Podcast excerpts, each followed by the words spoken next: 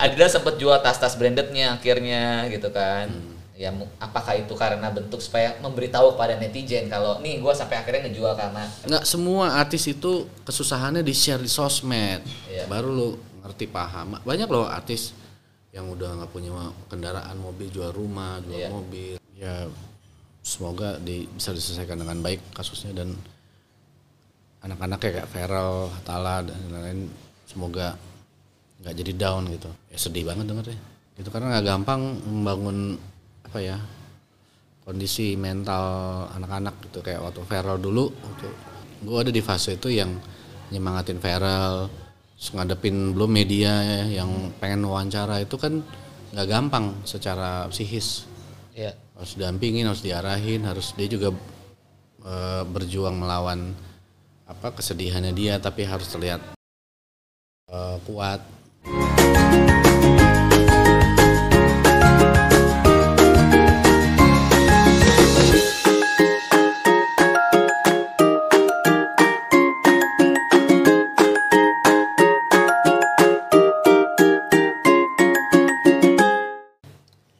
sambil nunggu bintang tamu podcast ada makanan enak nih di meja gue tahu aja gue suka sosis. Kita makan dulu ya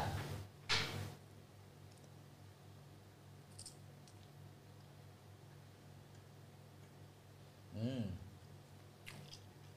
Hmm. Nungguin review gue ya?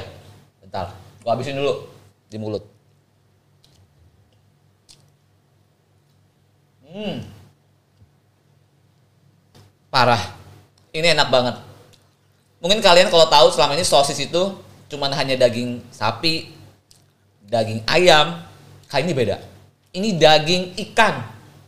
Ini ikan salmon pertama di Indonesia. Enak banget. Cedea Premium Sosis Salmon. Ini udah bisa didapetin di seluruh supermarket. Cedea Premium Sosis Salmon ini bener-bener premium terbuat dari ikan salmon. Wow, ini benar-benar mengandung protein yang tinggi, jadi bagus banget untuk meningkatkan stamina tubuh gua. Yang pasti, gampang banget juga. Penerapannya bisa dibakar, dikukus, digoreng, gampang banget dan langsung ready to cook. Jadi kalian udah bisa dapetin ya sekarang, sekarang juga nih di seluruh supermarket, marketplace. Dan ini nih untuk kemasannya ini 390 gram, isi ada 6 PCS, jadi bisa langsung dimakan satu keluarga. Yang pasti, CDA ikan olahan bermutu. Makan lagi sampai nunggu bintang tamu. Oke, sekarang di studio podcast di belakang layar gue kali ini udah kedatangan manajer artis yang super super legend.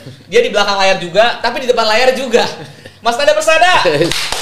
Thank you bro. Thank you banget. Thank you. Wah ini keren ini Breeze Entertainment guys. Oh, Gue thank you banget karena Mas Tanda itu dulu dari awal gue belum punya studio podcast, masih baru nggak tahu kontenin ke mana. Mas Tanda udah bantuin konten gue, thank you banget. Ah itu gue udah seneng tuh, wah gila nih. Lu serba bisa juga nih, multi talent juga nih orang ini kan. Nggak Dari juga. industri TV, manajer artis, podcast, orang belum banyak ya kan waktu itu kan. Belum, iya. Lu udah merintis seperti visioner, canggih lu. Ah, saya belajar dari Bapak Nanda. Keren. Bapak Nanda kan manajer artis juga, di depan layar juga, bisnismen juga. Ny- Nyuci serika juga. Nyetirin orang. Apa kabar Mas Tanda? baik, baik, baik, baik, baik. Thank you loh udah mau mampir di podcast ini layar gue. Sama dong. Gue yang wah mengamati keren nih Breeze Entertainment ini. Ah, maksud sih, kayaknya gue mengamati nada tanya deh. Kayaknya selalu bertanya-tanya bintang tamu siapa lagi gitu kan nada tanya. Ah, banyak- Mo, siapa lagi? Eh, ya, ada teman-teman Mas Erik Thohir, ada Pak Betul. Wiranto, Eh, ketua tapi by the way- Press ya. Iya kan? Sama, sama ada juga yang yang receh-receh juga ada. Tapi kayaknya lebih sering-sering orang-orang besar kayaknya di. Sebenarnya Mas Tanda gue mau tanya, boleh tanya dikit kali tentang Ya. podcastnya Mas Tanda ya. Kayak Eventory ya kalau nggak salah ya. Itu itu benar katanya co-foundernya Agnes Monica. Ya. Apanya gitu? Co-founder. Ya, dia salah satu owner. Ownernya Agnes Monica sama Pak Erick Thohir. Ah, bukan. Sama ada Pak Rio. Oh, oke. Makanya gue bilang, nih kayaknya kalau Agnes Mo kayaknya jarang-jarang mau muncul kalau nggak ada dia ada sesuatu di situ. Kalau nggak bestie banget Gak ya. bestie kayaknya nggak bisa. By the way, Mas Tanda boleh diceritain sedikit nggak sih Mas Tanda itu kan kita tahu dari seorang sarjana hukum, Nanda Persada. Terus bisa terjun menjadi seorang manajer artis dan sekarang kayaknya siapa sih orang di belakang layar nggak tahu Mas Tanda Persada. Kenapa akhirnya memutuskan menjadi seorang manajer artis? Ya, awalnya terjun ke lembah hitam ini tanpa sengaja. Lembah hitam loh. Oke. gue sarjana hukum sekolah SH gitu tapi eh, emang dari dulu suka dengan industri entertainment, musik gitu ya, terutama musik gitu.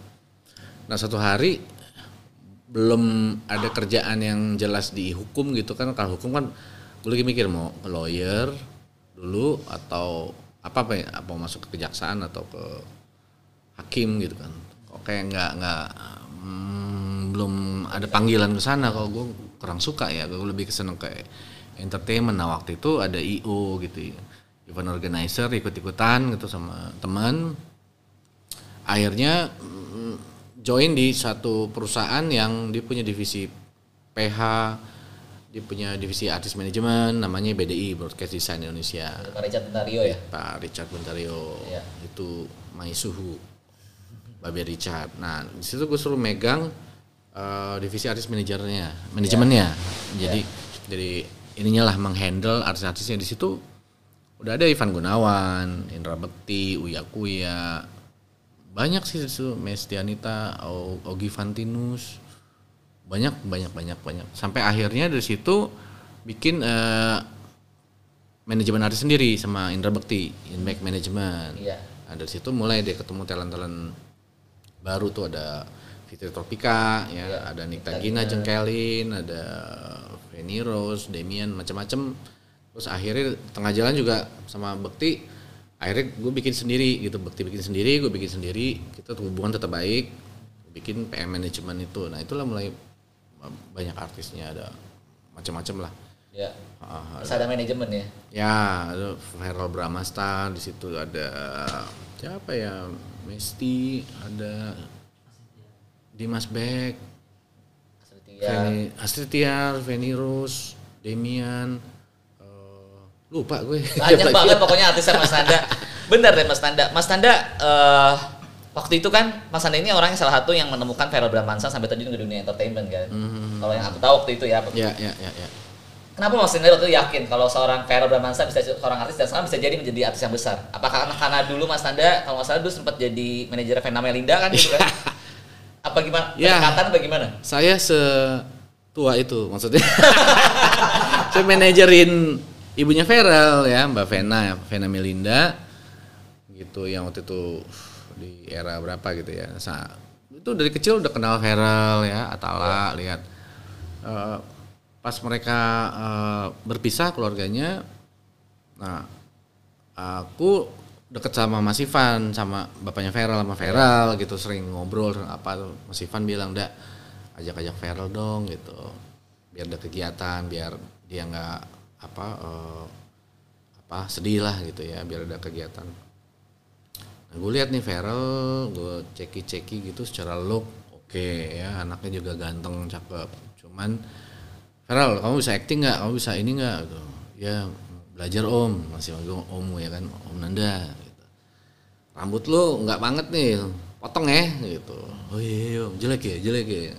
Itu udah mulai tuh gue coaching-coaching gitu dan uh, ikut foto session rame-rame sama artis-artis yang lain gitu gue inget tuh di pancoran rame-rame dia diem masih diem gitu ya masih belum belum kayak sekarang gitu kayak kalung ya kan wah ya kan udah main bro banget ya, ya nggak bro banget gitu kan gitu. Yeah. nah uh, percaya dirinya ada nah dan dia memang momennya waktu itu lagi lagi banyak media cari dia lah untuk interview segala macam jadi pelan-pelan dari situ uh, ya media kan bad news is good news. Jadi hmm. branding value medianya tinggi. Hmm. Jadi dan dia dia mulai dianggap sebagai rating maker lah gitu. Okay. Dari situ masuk ke sinetron, FTV, yeah. uh, brand ambassador produk. Yeah. Lumayan selektif anaknya awal-awalnya. Dia mau nggak mau sembarangan ambil sinetron kalau nggak karakternya menurut dia bagus atau keren gitu. Milih banget nih anak sangat picky banget deh. Kalau sekarang dia sangat uh, menyesuaikan beradaptasi dengan industri kalau gue lihat. Okay. Bagus sih, bagus. Tapi sekarang pencapaian Vera sekarang ini dengan punya rumah mewah, gimana hmm. Mas Tanda? Ya seneng lah dengan dengan masa lalu dia yang masih viral banget ya, yang masih belum jadi artis mentalnya juga belum waktu itu masih mungkin dia masih belum terbiasa dengan kerja dan tanggung jawab sebagai artis. Yang tidurnya kalau tidur lama susah dibangunin ketok-ketok kamarnya gitu. Kalau mandi bisa berlama-lama berjam-jam gue nggak bingung tuh ngapain tuh mandi apa ngapain skripsi. Ketok-ketok sama roadman gitu mas Vera mas Vera udah ditungguin tuh di bawah gitu ya sampai akhirnya dia bisa profesional gitu, gitu. Berapa lama total Mas Nanda pegang Feral saat itu? berapa tahun ya lumayan lah gitu dan wajar waktu itu kan dia masih masih belum terbiasa kerja Iya. profesional dia masih mungkin dipikir kerja sambil enjoy gitu kan Iya. sambil menikmati tapi ternyata udah mulai ada tanggung jawab besar mau nggak mau ya dia harus semakin profesional dan sekarang dia udah bagus tuh ketemu orang ngambil negur duluan apa Kalau dulu songong berarti dong. kalau dulu dia masih diem ya bingung maksudnya menjadi diri dia apa adanya sehingga orang berpikir dia nggak ramah gitu Iya. kan Aslinya tengil yang ngomong Mas Nanda bukan gua. Eral Oke. Mas Nanda, Vena Ya. Melinda sempat lama juga sama Mas Nanda untuk pegang. ya sempet pegang Vena sih Berapa lama berapa kira-kira? lama ya lupa berapa lamanya jadi waktu itu dia tuh bikin satu album nyanyi Oke. itu mulai dari nemenin milih lagu produksi rekaman mixing mastering sampai launching sampai ke TV-TV R manggung-manggung terus juga dia ngambil apa eh, positioning sebagai instruktur salsa senam Oh iya, Ah. senam tuh ya. jadi nyanyi terus juga senam gitu juga talenta banget acting juga, Ya. putri Indonesia juga. Hmm, Gimana Mas gitu, dengan seminar gimana Mas Nanda dengan kasus yang sekarang kan lagi rame banget juga tentang katanya Vena Melinda mengalami KDRT dengan Ferry Irawan. Mas Nanda udah tahu beritanya? Ya kaget sih dan prihatin sih gitu karena bagaimanapun pernah deket dengan Mbak Vena sama anak-anaknya dulu sama Mas Ivan juga dulu ya mantan suaminya sering main ke rumahnya juga sering main ke rumahnya gitu dan ya dengar berita gini ya sedih sih gitu. Tapi kirain udah happy ending ya gitu kemarin Lah, emang dulunya memang sempat mengalami hal kayak gini juga. Dulu sih nggak pernah denger hal yang seberat ini kayaknya gitu. Cuman ya perselisihan biasa rumah tangga terus eh, pisah. Akhirnya Feral sama Mas Ivan masuk ke manajemen gue tuh, manajemen artis gue. Oh, maksudnya Vena dengan pada saat sama Mas Ivan bukan sama Ferry berarti kan? Bukan, oh, maksudnya Mas Ivan. Oh, Ferry nggak nggak kenal malah. Oh, Mas, Mas Mm-mm.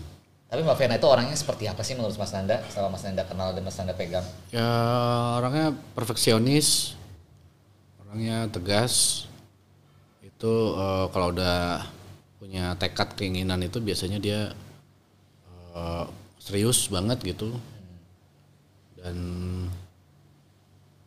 apa ya?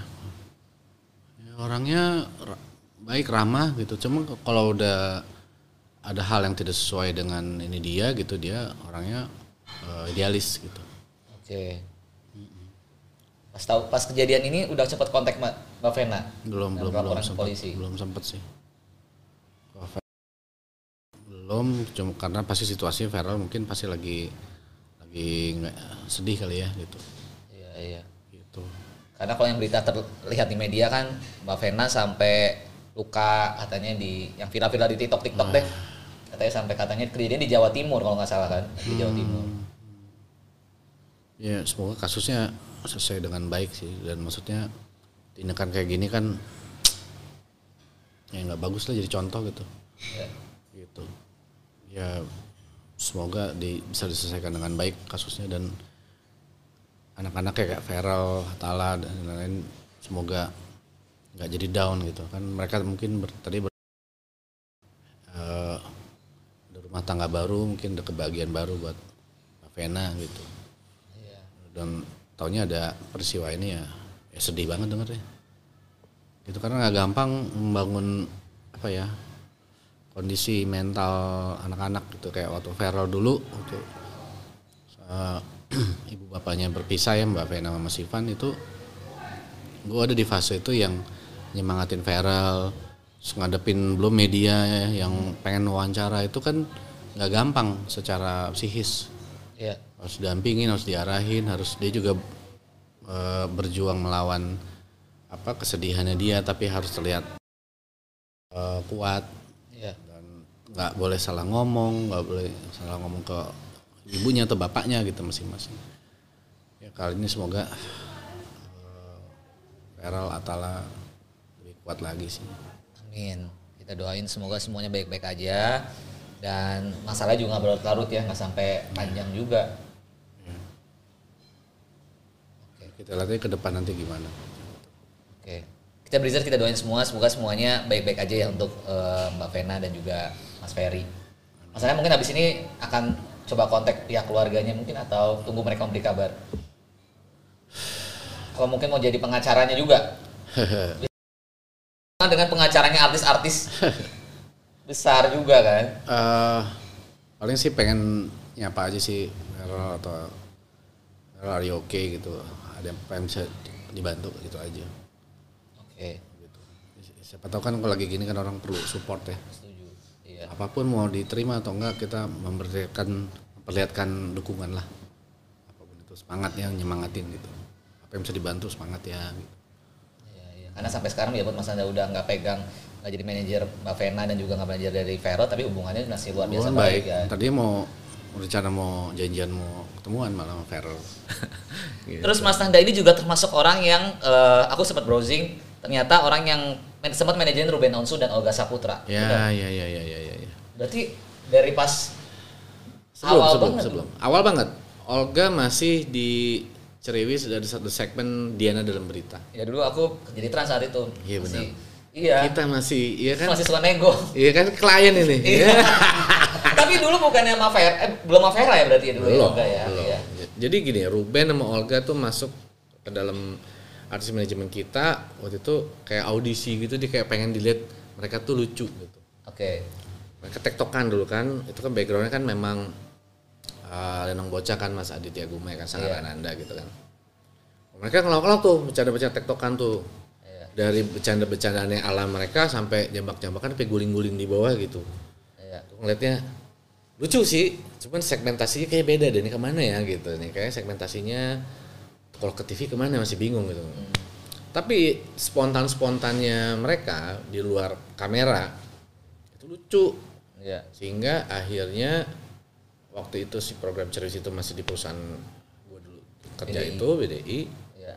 membuat satu segmen Diana dalam berita buat Olga Iya. ya, sehingga dia memparodikan news anchor pembawa acara berita Iya. dan itu rame gitu. Iya itu berhasil. itu surprise itu membuat satu terobosan yang orang wah ini beda sendiri. Nah itu rame tuh Olga rame Ruben rame. Itu sempat akhirnya gue udah punya impact management sama, Bekti gitu. Oke. Bekti udah bilang sama gue dak Olga pengen masuk ke kita nih gitu. Oh dia udah lagi terkenal nih gitu. Ruben juga nih gitu kan. Hmm, gue bilang hmm, kayaknya nggak ada yang gitu Karena karena waktu itu dia eh, super hektik banget. Itu kerjaannya tabrak banyak jadwal yang tabrakan-tabrakan tuh nah gue ngeri kan sama klien ya Iya. kita cari aman aja ya ya. kita pertahankan reputasi itu di kadang gitu tuh bro Iya. kadang gitu serba salah nah, ada artis bagus banget ya kan Hmm. tapi eh eh, attitude-nya mungkin nggak cocok sama Iya. kita dan itu nggak apa-apa namanya tiap orang kan punya pembawaan masing-masing Iya. Nah, kalau gue nggak bisa tuh artisnya ambil kerjaan banyak itu waktu mepet-mepet sehingga kita deg-degan jantungan diomel-omelin klien gitu. Oke. Itu. Tapi gue seneng banget Olga bisa jadi sebesar itu, Ruben bisa sebesar itu. Ruben kalau Ruben profesional soal waktu dan lain-lain. Iya. Mas Tanda tadi kan eh, cerita masalah inback buat manajemen Anda bersama inback. Berarti Mas Tanda itu memang dari awal bikin manajemen besar bersama Indra Bekti ya. Ya, Gimana awalnya bisa yakin jalan bersama Indra Bekti terus bikin manajemen inback? ya awalnya memang di satu manajemen artis eh, di perusahaan lama menghandle beberapa artis termasuk si Indra Bekti. Nah Bekti adalah orang yang sangat menyenangkan gitu dan dia kalau udah percaya sama manajer atau tim dia full percayain itu dan kepercayaan itu gue gunakan sebaik-baiknya ya amanat kan amanah sehingga chemistry kita makin kuat sehingga pas suatu saat gue keluar dari perusahaan itu dia bilang ndak kita bikin manajemen artis yuk. Ayo gue bilang gitu kan.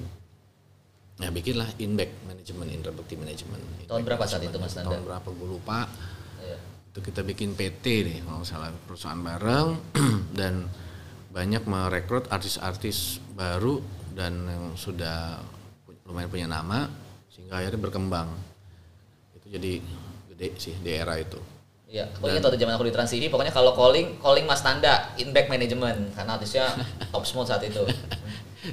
terus gini kita kan sering dealing dealing ya Heeh. wah wah artis ini udah masuk di inback ya sama mas anda ya wah nih honornya naik nih pasti nih dulu di zaman kita dulu gitu karena kayaknya manajemen gede saat itu inback, headline, apa dulu potret ya, icon gitu-gitu gitulah. Setara gitu loh. Ya, terus tapi kan gue paling enak kan gue kan gak ribet kan. Kalau gue prinsip kita penting artis gue eh, eksistensi dulu ya kan. Yang penting Iya. dia membawakan programnya dengan bagus gitu. Nah, sama Bekti di perjalanan tuh banyak banget gitu suka dukanya sama dia gitu. Dari mulai dari Bektinya sendiri yang gue merasa eh, apa ya ini berhasil nih gitu ya. Dari mulai dia di Ceriwis dibayar cuman berapa ratus ribu per episode, dia masih susah beradaptasi dengan eh, lawan main yang udah senior ya. Inisialnya Indi Barens gitu ya gitu sehingga akhirnya dia bisa menyesuaikan dan bisa membawakan program itu dengan PD dan bagus banget dan menjadi program panjang waktu itu Ceriwis ya. Iya. dan apa ya banyak momen-momen sama Bekti sih ya. Apa momennya yang paling berkesan pas jalan sama Bekti? yang paling berkesan sama Bekti per- pertama kali dia bisa naik eh, pesawat pesawat bisnis kelas bro. Itu dia pas duduk di bisnis kelas pesawat gitu. Se- sebelah gue. Ya ya Allah gue akhirnya gue bisa dapet duduk di bisnis kelas ya kayak artis-artis lainnya yang udah terkenal ya. Itu gue nyes dengernya gue bilang dek lu udah terkenal. Lu artis keren. Gitu. lu udah besar. Oh gitu ya. Dia masih gitu tuh masih nggak merasa. Merasa, padahal waktu itu wah, dia lagi direbutin semua hampir semua TV Iya. jadwalnya padat banget itu dia sampai terharu gitu ya gue juga terharu ya ya ini kerja keras bareng-bareng semua gitu. Terus ada juga yang berkesan. Eh gue kan merhatiin dia gitu kadang performanya apa takut kurang bajunya kelipat jasnya apa. Ada satu hal yang gue sok-sokan ceritanya. Dia udah mau ini on air nih ceritanya udah mau syuting. Bentar bentar bentar bentar, bentar. Ini ada ini nih bentar. Gue gini di sininya. Ini nih bukti gini. Ini tai lalat ndak Ini manajernya telat artis dia nggak tahu.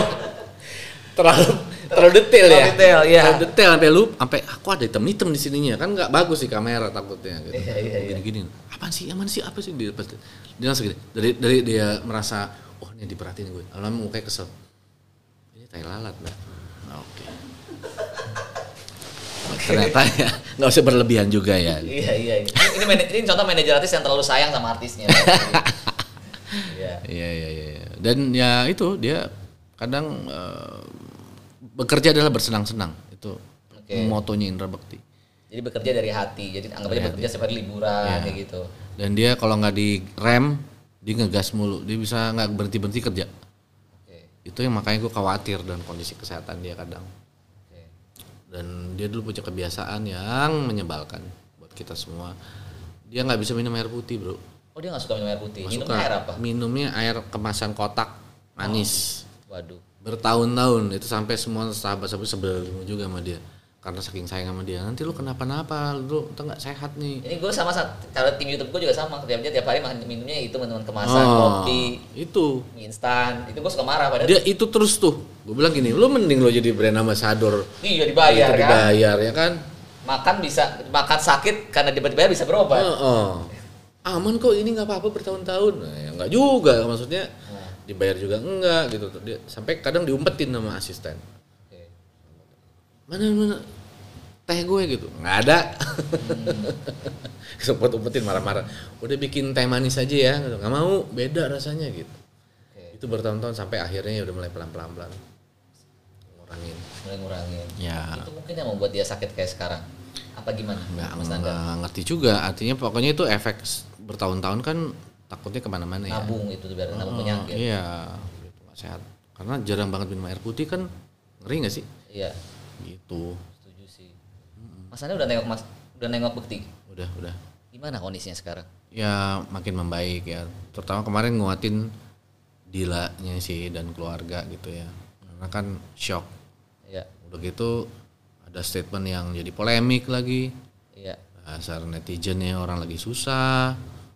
Mungkin orang salah statement, salah ngomong atau apa momennya lagi gimana malah dibully. Iya. Gitu. Menurut gue sih netizen lumayan angcat gitu ya. Kadang-kadang gitu ya. Kenapa netizen?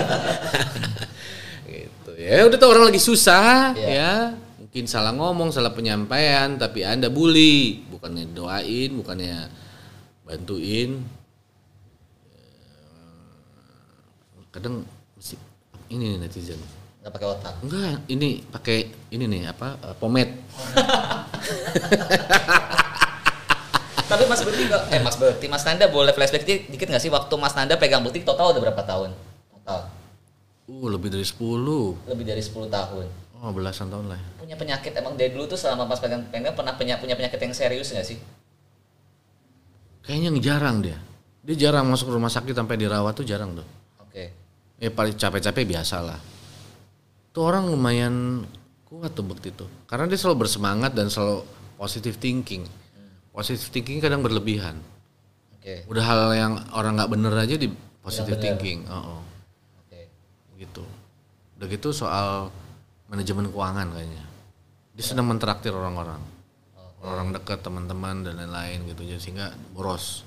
Jadi mesti diatur-atur. Udah bagus lah makanya dia nikah gitu ada yang ngurusin.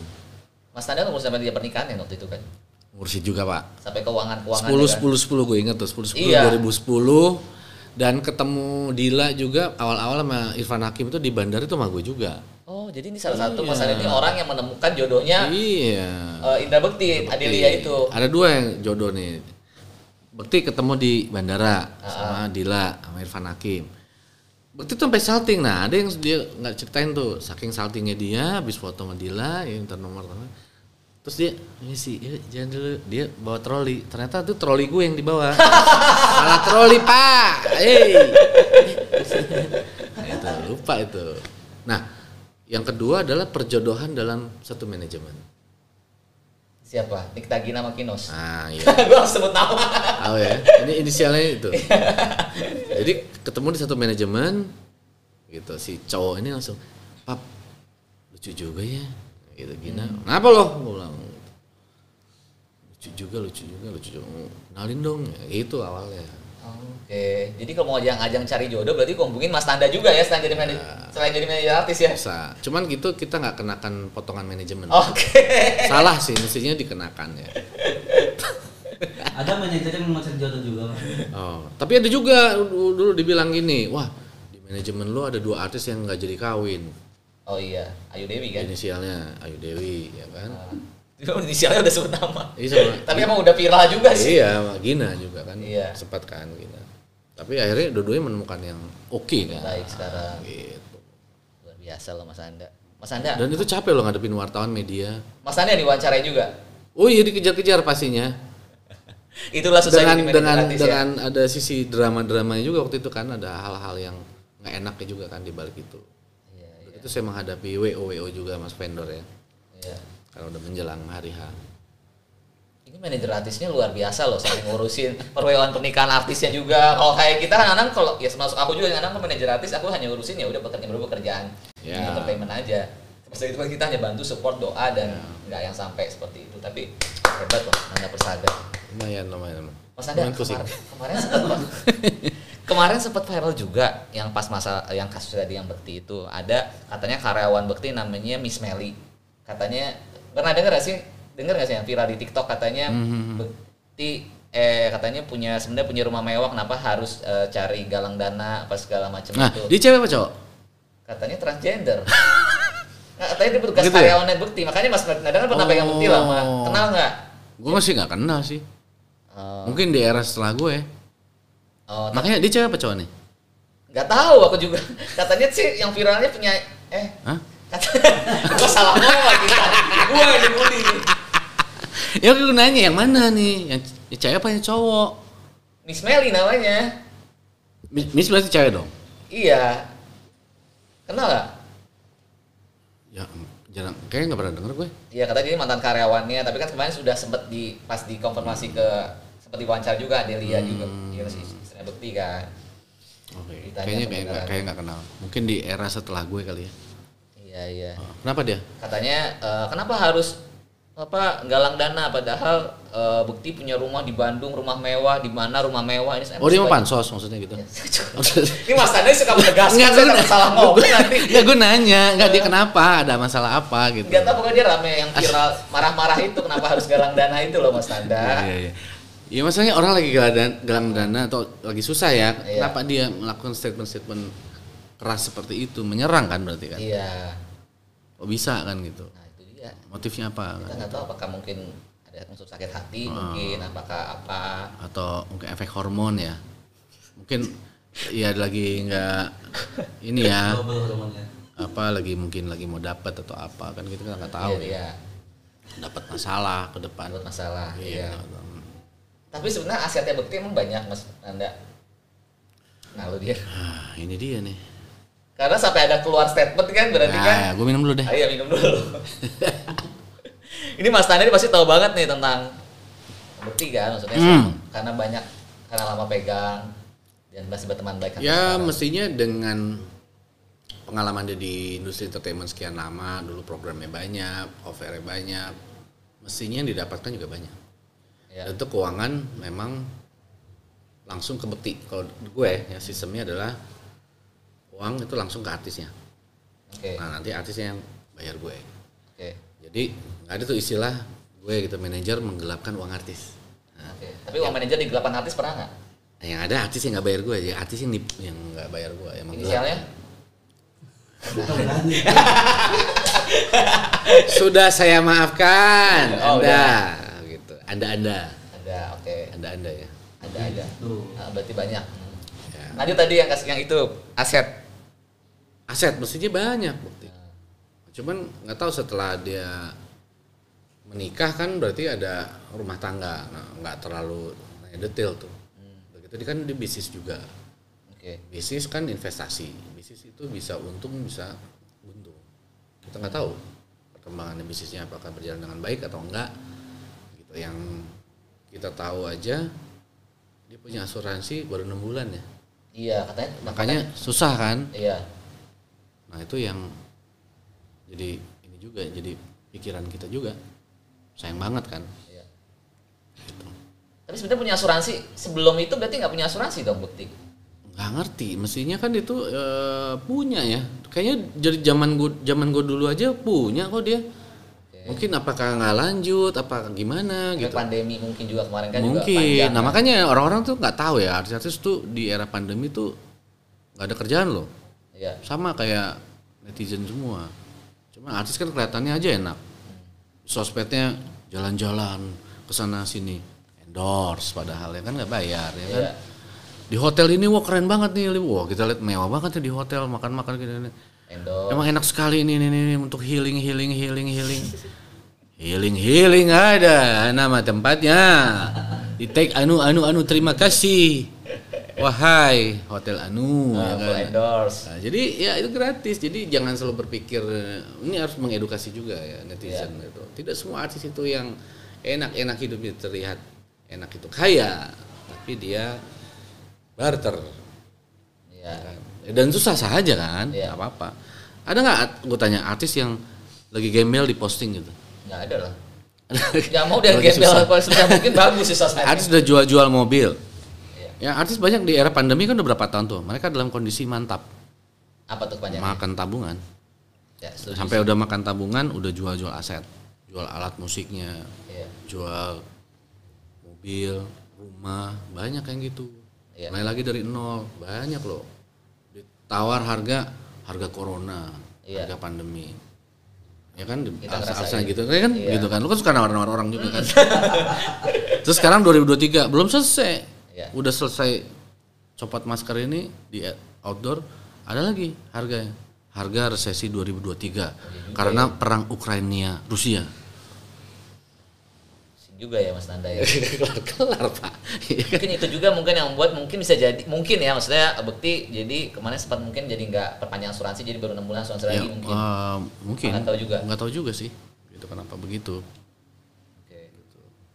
ya artinya ini menjadi mungkin peristiwa ini bisa menjadi pelajaran buat teman-teman artis yang lain ya. Sama manajer artis lain bahwa eh, mengelola keuangan itu penting ya. Dan eh, dalam dunia keartisan itu ada grafik ada saatnya di atas puncak-puncaknya ada mulai melandai ada yang bisa mempertahankan eh, popularitasnya ya banyak macam-macam Setuju sih. Kan kemarin juga ada berita artis legend 80-an yang wah terkenal icon anak muda gaul gaya kaya sampai susah makan, Iya. ya kan? Iya. Filmnya terkenal banget tuh, Iya. catatan si boy. Iya. Lah. Oke Alexander lah, apalagi. Kalau ini sebut nama, kalau tadi dia nggak mau sebut nama, ini siapa sebut Ya, siapa yang nyangka gitu kan? Iya, gitu iya. kan. Jadi perlu diketahui sama uh, para penonton Breezer juga uh, dunia kartisan nggak selalu kita sebagai seorang artis balik guru selalu punya uang. Iya, Apa yang dilihat di kamera, di sosmed itu belum tentu dengan Iya. kehidupan kenyataannya. betul. Apalagi manajernya.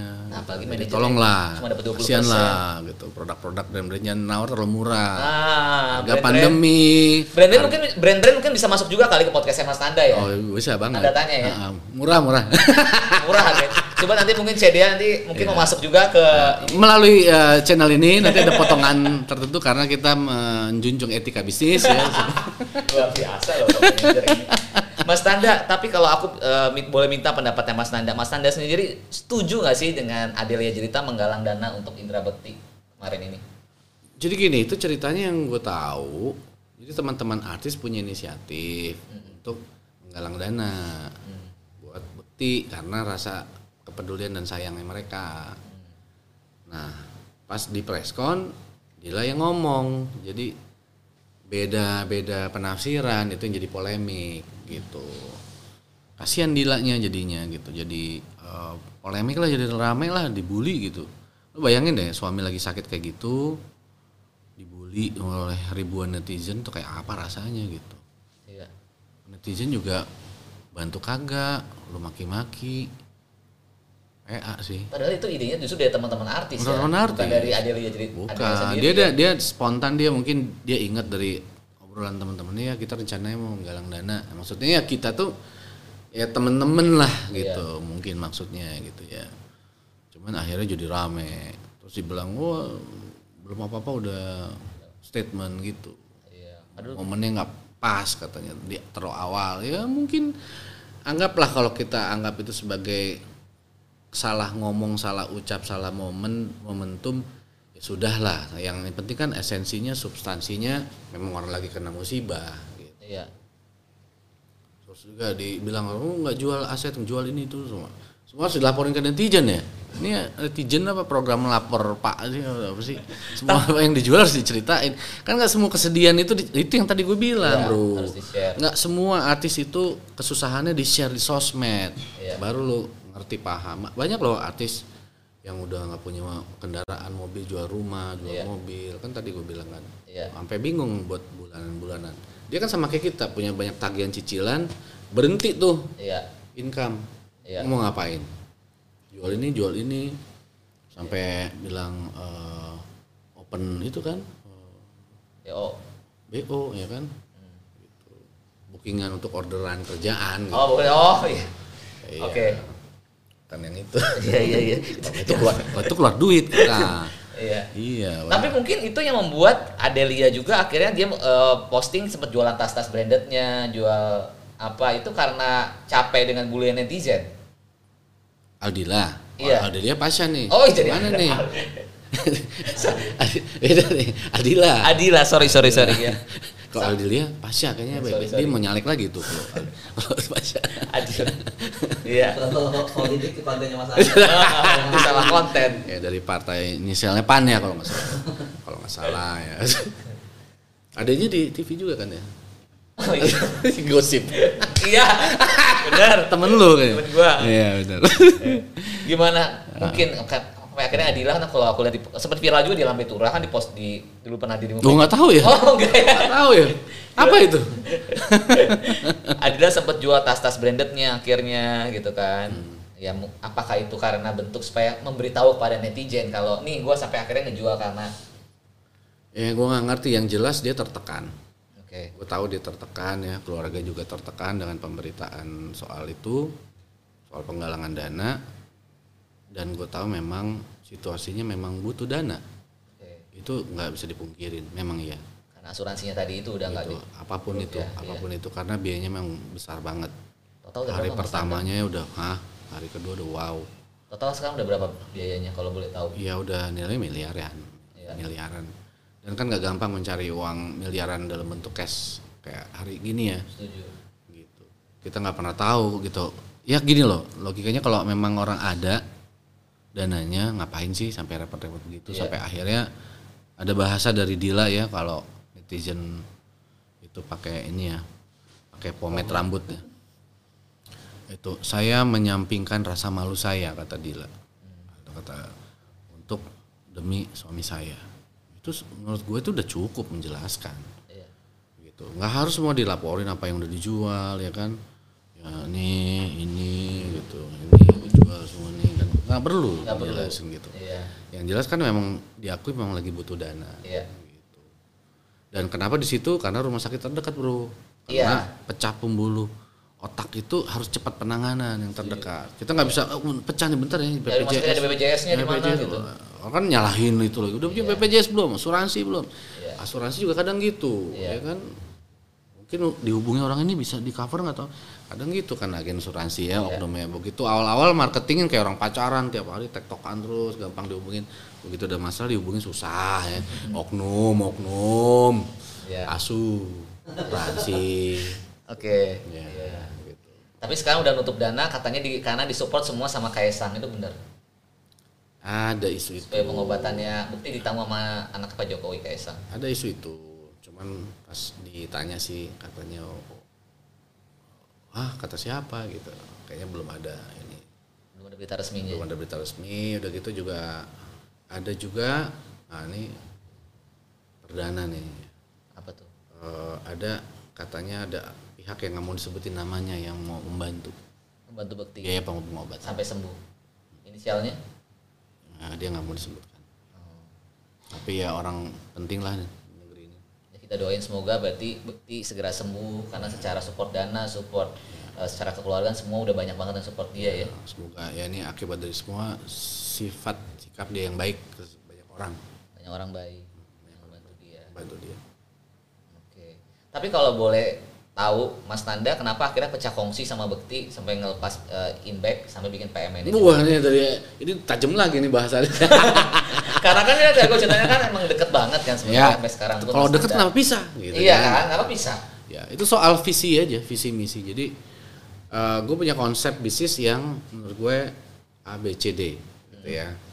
Nah Bekti beda tuh pandangannya gitu. Soal pengelolaan keuangan soal pengelolaan manajerial strategi nah di situ yang yang yang yang udah beda. Sehingga akhirnya nggak ketemu. Gitu dia punya eh, konsep sendiri dengan tim sendiri gue juga seperti itu. Akhirnya ya udah kita bisa baik-baik.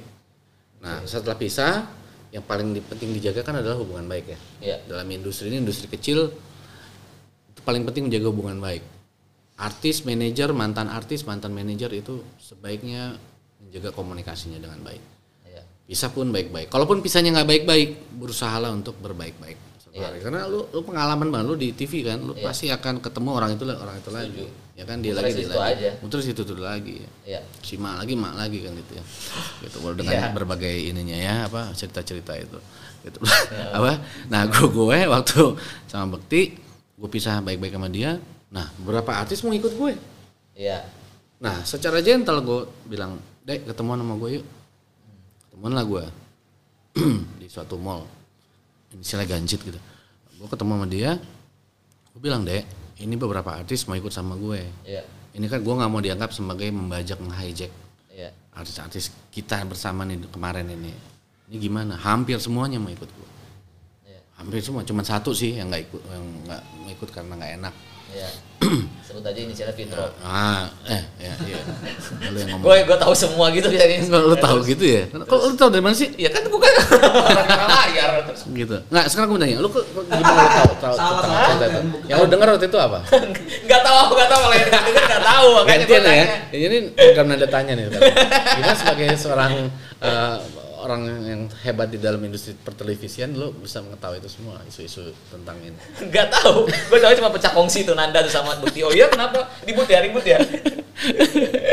ya gitu akhirnya gue bilang sama dia nih ada sih mau ikut gue gimana deh apa kita gabung lagi tapi dengan pakai konsep gue deh ya soal keuangan juga dipegang oleh orang yang profesional gue bilang gitu nah dia bilang duh nggak bisa ndak gue kayaknya jalan sama tim gue teman-teman gue gitu yang gue udah ini. Oh ya udah akhirnya bisa baik-baik. Gitu. Ada air mata lah di situ lah. Gitu sedih lah gitu. Karena kan udah sekian lama kan berapa tahun sih? 10 tahun lebih ya kayaknya. lebih lebih lebih. Iya. lebih lebih. Iya. dari zaman dia bujang sampai Iya. dia nikah. Udah banyak lah Ah, udah mau nikah juga gue sempat mau resign waktu itu kan. Iya. jangan dong tega banget gue mau kawin dah gitu. Iya gitu. Iya, iya. gitu. Ada prosesnya nggak mendadak keluar dan membajak artis nggak ada Oke. Tapi sampai waktu itu 2016 kalau nggak salah bukti sempat ada kasus Mas Nanda jadi pengacaranya kan padahal udah nggak di nah Gitu itu kan? salah satu buktinya adalah ketika eh, Indra Bakti lagi ada masalah hukum gue lah yang menjadi pengacaranya Iya, luar biasa loh. itu jadi bukti bahwa apa ya nothing personal ya teman adalah teman harus ada di saat susah itu teman kalau lagi seneng sih ya udah banyak yang nemenin kok Iya, setuju. saat kita lagi susah bro Iya. Jadi kita tahu di mana teman sesungguhnya ketika kita lagi di titik terendah dia ada. Bener kan? Iya. Di mana itu benar-benar sayangnya seseorang ya ketika emang di titik terendah dia dia ada di sampingnya. Iya. Luar biasa loh Mas Nanda. Mas Nanda masih coba masih jadi pengacara artis nggak sih? Masih banyak yang minta kok artis ada kena masalah. lumayan cuman yang kenal-kenal yang nggak terlalu aktif tapi ya memang apa eh, masih aktif sebagai pengacara Oke. Ya sekolah hukum tadi kan Iya. itu akhirnya Tapi Mas Nanda kalau boleh tanya dikit, Mas Nanda dulu kan sempat di Lambe Tura. Kenapa sih sekarang Lambe Tura nggak seseru dulu? kata siapa saya di dalam dulu Ya kan udah, kayaknya udah udah ke blow up gitu kan di media sosial yang, yang dengan kamera jadul cepret-cepret segala macam. Di konten pertama kita juga Iya, kita pernah juga dulu pernah konten tiga tahun lalu. oh pernah ya Iya. Kenapa akhirnya kenapa sekarang manajemennya berubah? Karena kan dulu kan benar-benar dengan kamera yang benar-benar real itu kan dan viral-viral siapa siapa ya viral. gue udah nggak aktif di situ secara apa ya secara operasional situ. Hmm. jadi ya udah udah nggak handle Jadi udah nggak tahu menau dengan udah manajemennya tahu sekarang. mau manajemennya sekarang Oke. ya bagusan dulu apa sekarang Ya dulu, dulu lebih seru lah. Oh, gitu. Dulu kayaknya setiap semua orang masuk Lambe Tura mau bayar berapapun, yang penting gue masuk Lambe Tura dulu. Ada momen seperti itu kan. dan sorry ya nggak bisa dibayar Si. Gak bisa dibayar ternyata kan. Bener-bener real kan. Kalau sekarang S3 marketing semua ya. Iya. gitu ya Mas Anda ini juga termasuk orang eh, founder dari Ikatan Manajer Manajer Artis Indonesia atau Imarindo. Apa sih yang mendasari Mas Nanda untuk membuat Imarindo? ya dasarnya adalah gue menyadari dalam industri manajer artis ini kita nggak bisa sendiri sendiri bro Ya. banyak hal-hal yang kita harus putusin bersama waktu itu lagi mau realisasi globalisasi em, Asia gitu ya untuk eh, pasar bebas itu kita khawatir akan banyak manajemen artis luar yang masuk ke Indonesia itu mereka lebih siap secara perusahaan, secara profesional, SDM, jaringan, networking dan lain-lain. Nah, sekarang mimpi para artis Indonesia apa sih? Go internasional kan. Nah, kalau yang datang perusahaan-perusahaan manajemen artis internasional yang udah kuat, dia mau ngerekrut artis-artis kita.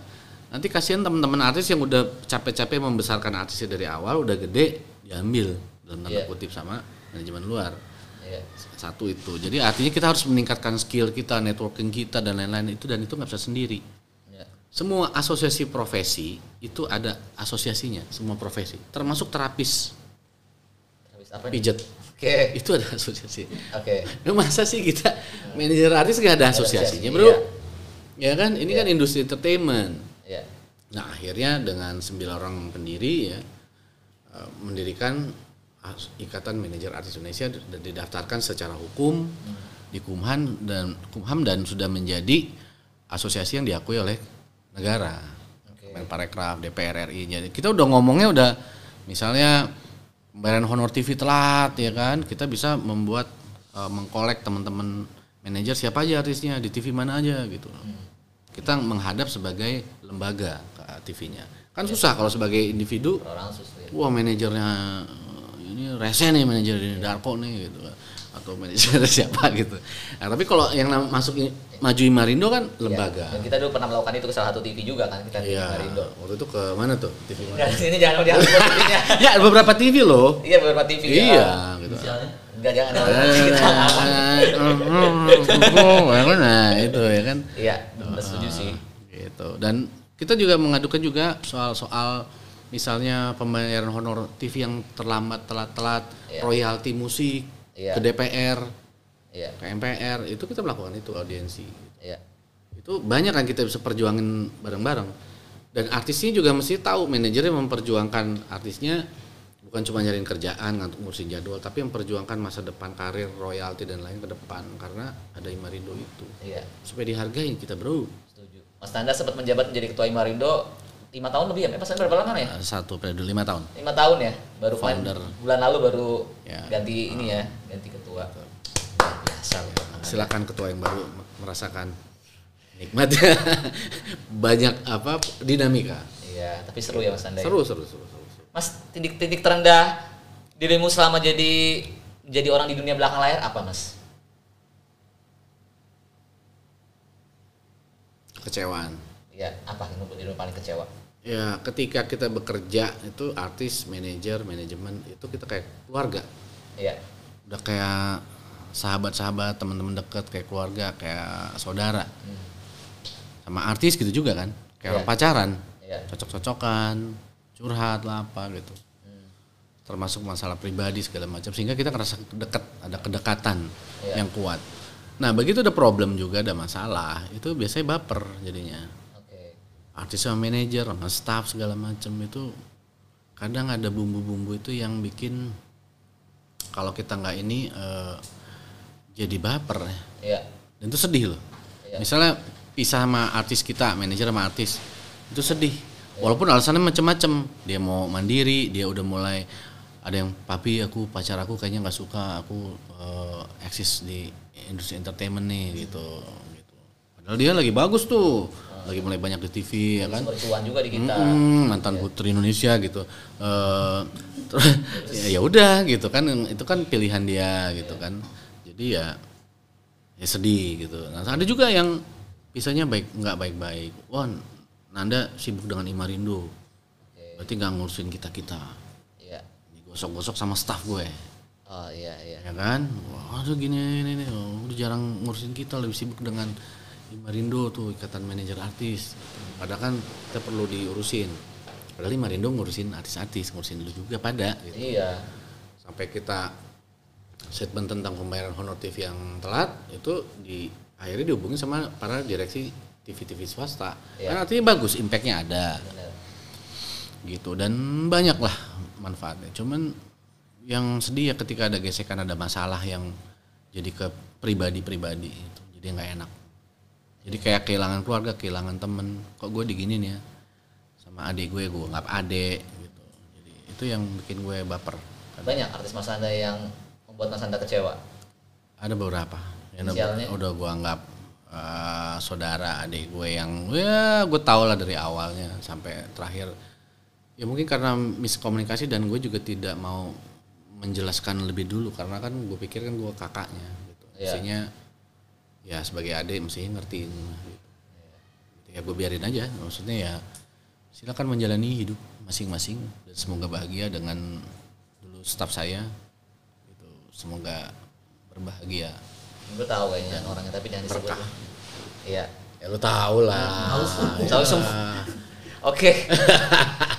tapi sekali lagi gue gak ada masalah Iya. tapi itu masa lalu yang artinya membuat gue ngerasa di titik yang oh kayak gini ya udah gak gue anggap adik gue support karirnya dia mereka gitu ujung-ujungnya gara-gara omongan-omongan isu gosip sana sini yang tidak diklarifikasi langsung juga ke gue nggak ada ngobrol heart to heartnya gitu Jadi miskomunikasi. ya dan itu pilihan sih Iya, iya.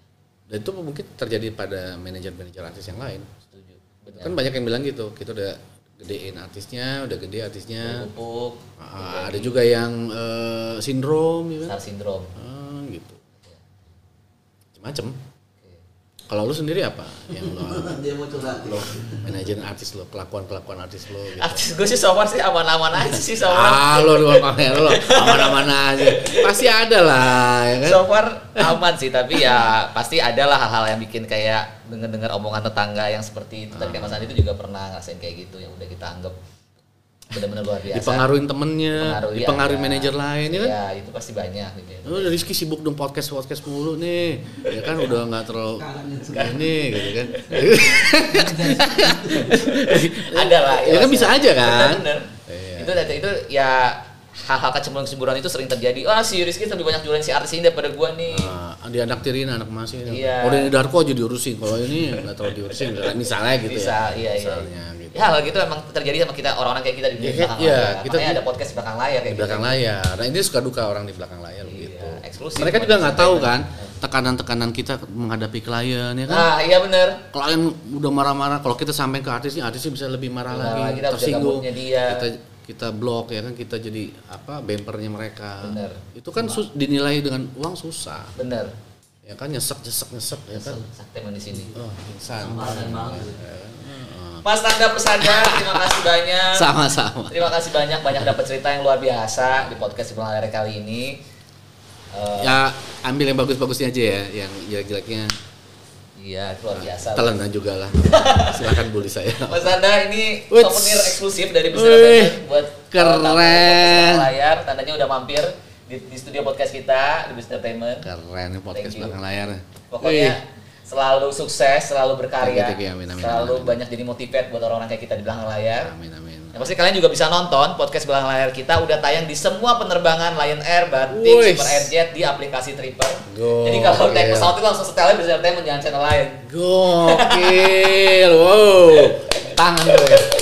Dan satu hal ya, boleh nggak apa-apa ya? Boleh ya, Bah? Belajar itu nggak ada ujungnya.